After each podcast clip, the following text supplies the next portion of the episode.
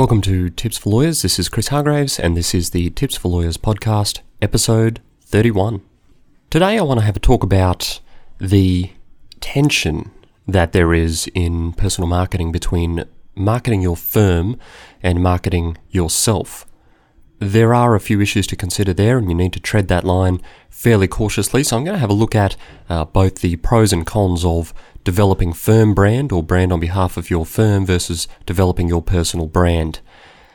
As always, you can get the show notes for anything I refer to today at tipsforlawyers.com slash podcast slash 31 is where you'll find today's notes. Um, and I think where I will start today is by having a look at the firm brand analysis. Now, Traditionally, of course, firms have spent a lot of money, time, and effort developing their brands. Uh, you may have a smaller firm or a newer firm where perhaps slightly less money, at least, has been spent, but certainly no less effort.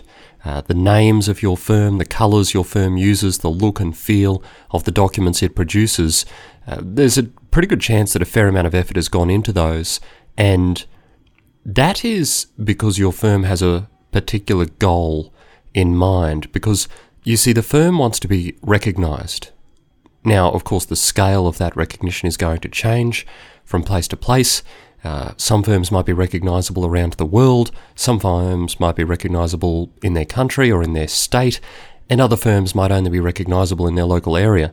But no matter what the actual concern is, the firm does want to be recognized. And so a fair amount of effort goes into developing the firm brand. And recognition is, of course, pretty important. Uh, it can be helpful for getting work and can be helpful for uh, when you go and you tell people where you in fact work and where you do your job. And it can be helpful when you're trying to get introductions or get in through doors if people have heard of your brand or they know who you are or they know roughly what your firm does. Then at the very least, you will have a starting point for discussion if people understand where you work, the caliber of the work that is done, and the nature of the firm.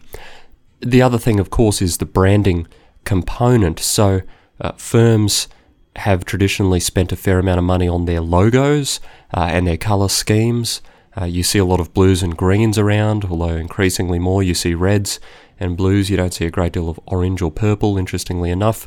Um, there are, believe it or not, a lot of studies done about the psychology of color.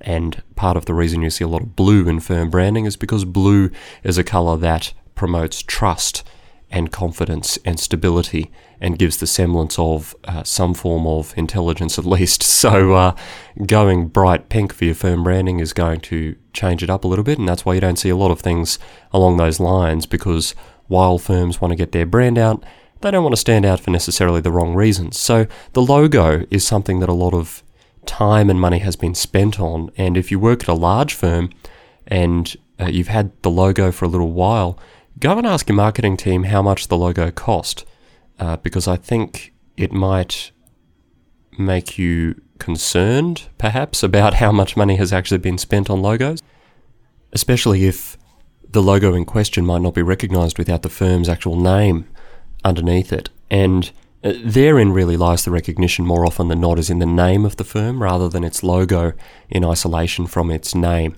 And that comes around over time, it comes around over uh, promotional strategies, it comes around over expertise, and it comes around over relationships that the firm develops at the corporate and institutional client level.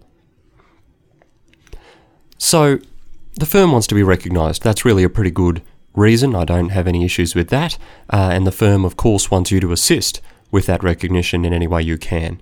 Now, the next thing in terms of firm branding is uh, consistency. So, you will know, of course, that people come and go from law firms, no matter what the size, there is a reasonable professional staff turnover. And so, part of the reason the firm wants you to devote your efforts while you're there to them uh, and their brand rather than to yourself and your personal brand is that the firm has a concern uh, in the back of its mind. If a firm can have a mind, you know what I mean. Uh, there is a concern at the institutional or corporate level that if you leave and your efforts have been in promoting yourself rather than in the firm, then essentially uh, your efforts will go with you. Now, we'll have a bit of a talk about that when we talk about personal branding, but you can appreciate, of course, that that is a concern that firms are going to have, which is if you leave, uh, you take the benefits of those efforts with you. Whereas if you are consistently applying yourself to the building up and the reputation associated with your firm and its brand rather than yourself and your personal brand, then those benefits will remain with the firm if you happen to leave or move on or go to a different place. Now, the next thing, of course, the firm wants to communicate with its branding is a certain degree of professionalism. Uh, and this comes through particularly in social media and publications, which is uh, the firm is concerned to ensure that there is a degree of professionalism associated with material it puts out, uh, with content that it creates, with newsletters that it publishes, and with interactions that its staff have on social media. And that's why uh, there are social media policies cropping up here and there. And if you're interested in my view about policies, you can have a look at uh, episode number 30, which I will summarize as I think we should tear up almost every policy that exists. But um, that is why they exist, because the firm wants to maintain a professional image that is associated with its brand. Now, personally, I think that perhaps firms are a little bit overly cautious about maintaining a professional image because, frankly, there are 100,000 other firms also trying to maintain a professional image, and they all do it in the same way. So they're all fairly generic, uh, fairly bland.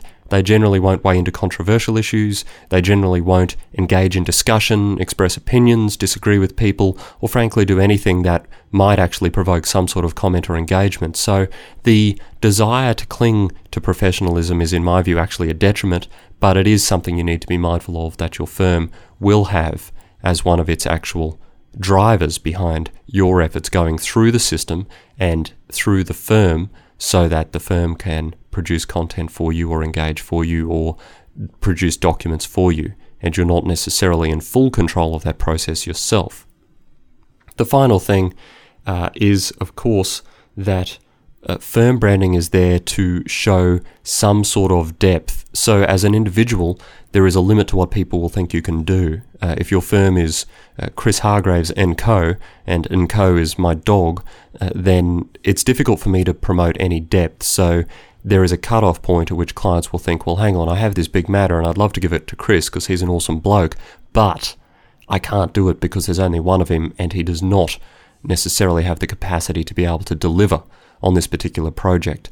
So uh, that is a concern, and it's part of the reason firms brand themselves the way they do. You see lots of and associates or and others or and sons sometimes still, um, and that is to give the perception at least of depth. Now the reality might be very different, but the perception is there associated with the brand, whereas it is not there associated with the individual. An individual can only do so much, but a firm can deliver a great deal more if it's operating effectively and efficiently. So, those are really some of the main drivers that law firms are going to have in order to encourage you, as best they can, to be promoting the firm brand in terms of your marketing and networking, in terms of your professional development, and in terms of giving talks or speeches or presentations. Those are things that the firms are actually going to be uh, concerned about. And you need to be aware of those, and those aren't totally unreasonable. Um, and I'll come back to a bit of an analysis of where I sit in the overall scheme of things after I've had a chat about the next topic, which is your personal brand. Now, I'm not actually talking uh, in detail about building your personal brand at this point. If you want to get a bit more on that, you can have a look at episode 21 at tipsforlawyers.com slash podcast slash 21. And that's where I talk a little bit more about building your personal brand. But realistically, I think uh, the core drivers there for building a personal brand are these. Firstly, that Legal work, by and large, comes from relationships between people and not relationships between brands. Now, there are some exceptions to that. Uh, I think the ground there is shifting, but by and large, for a long, long, long time now, uh, legal work comes from personal relationships. So just have a look around at your own firm, and you'll see that although it may seem like you work for a company or a construction mob or a group or an institution, if you can drill down a little more into how that work came through the door in the first place and where the relationships are, you will find that there are one or two or three core relationships that either brought the work in or continue to bring the work in. And those will be personal level relationships. Now, of course, at a particular size and a particular level of expertise, relationships will start to generate a more deeper uh, sort of sense, which is that you will have firm relationships. You might have firm functions between your two different firms rather than individual functions. You might have meet and greets between your different teams. And uh, that can be beneficial, obviously, for a firm, and many firms are trying to do that to explore the depth. But fundamentally, those are still just opportunities to further develop personal relationships at different levels between the firms so that the firm is not entirely dependent upon a single relationship. Because if someone dies or retires or leaves or whatever, the firm wants to be able to still capture that work and they can do that the more relationships it has. So you see, even though there might be a broad scale firm relationship between two different firms or two corporations, ultimately they do come down to a personal relationship, and that is still where legal work comes from. It is still where the invitation to tender comes from. It is still, even on a bigger scale, where you are going to be able to drive the most work is through personal relationship. And so personal branding, I think, is extremely important because fundamentally, uh, your firm can't develop a relationship with anyone as a rule. It might have a number of matters, they might do a number of groups, but your firm can't have a relationship because it's not a person. It's as simple as that. The next thing, in terms of personal branding, that you have a distinguishing feature from your firm is that you have the ability to display some personality and individuality. So, one thing firms do incredibly badly, and it comes back to that sense of professionalism that I mentioned before, is that they have a tendency to stay inside a very small box in terms of the style of content that they produce and share, and in terms of the way in which they interact, if at all. And most firms don't interact, by the way, uh, on social media. So they do have a tendency to be very limited in terms of the degree of personality that can be displayed within the confines of the firm model. And that might be policy driven or it might just be fear driven. Uh, the firm doesn't want to put anyone offside, but in the process, none of the content it produces stands out enough in order to actually be meaningful or uh, worth clicking on. So, whilst the firm can uh, generate a lot of content under its brand, what it can't do is uh, it generally won't crack too many jokes. It generally won't uh, make comments on other articles. It generally won't engage with people, and it won't. You won't get a sense of personality.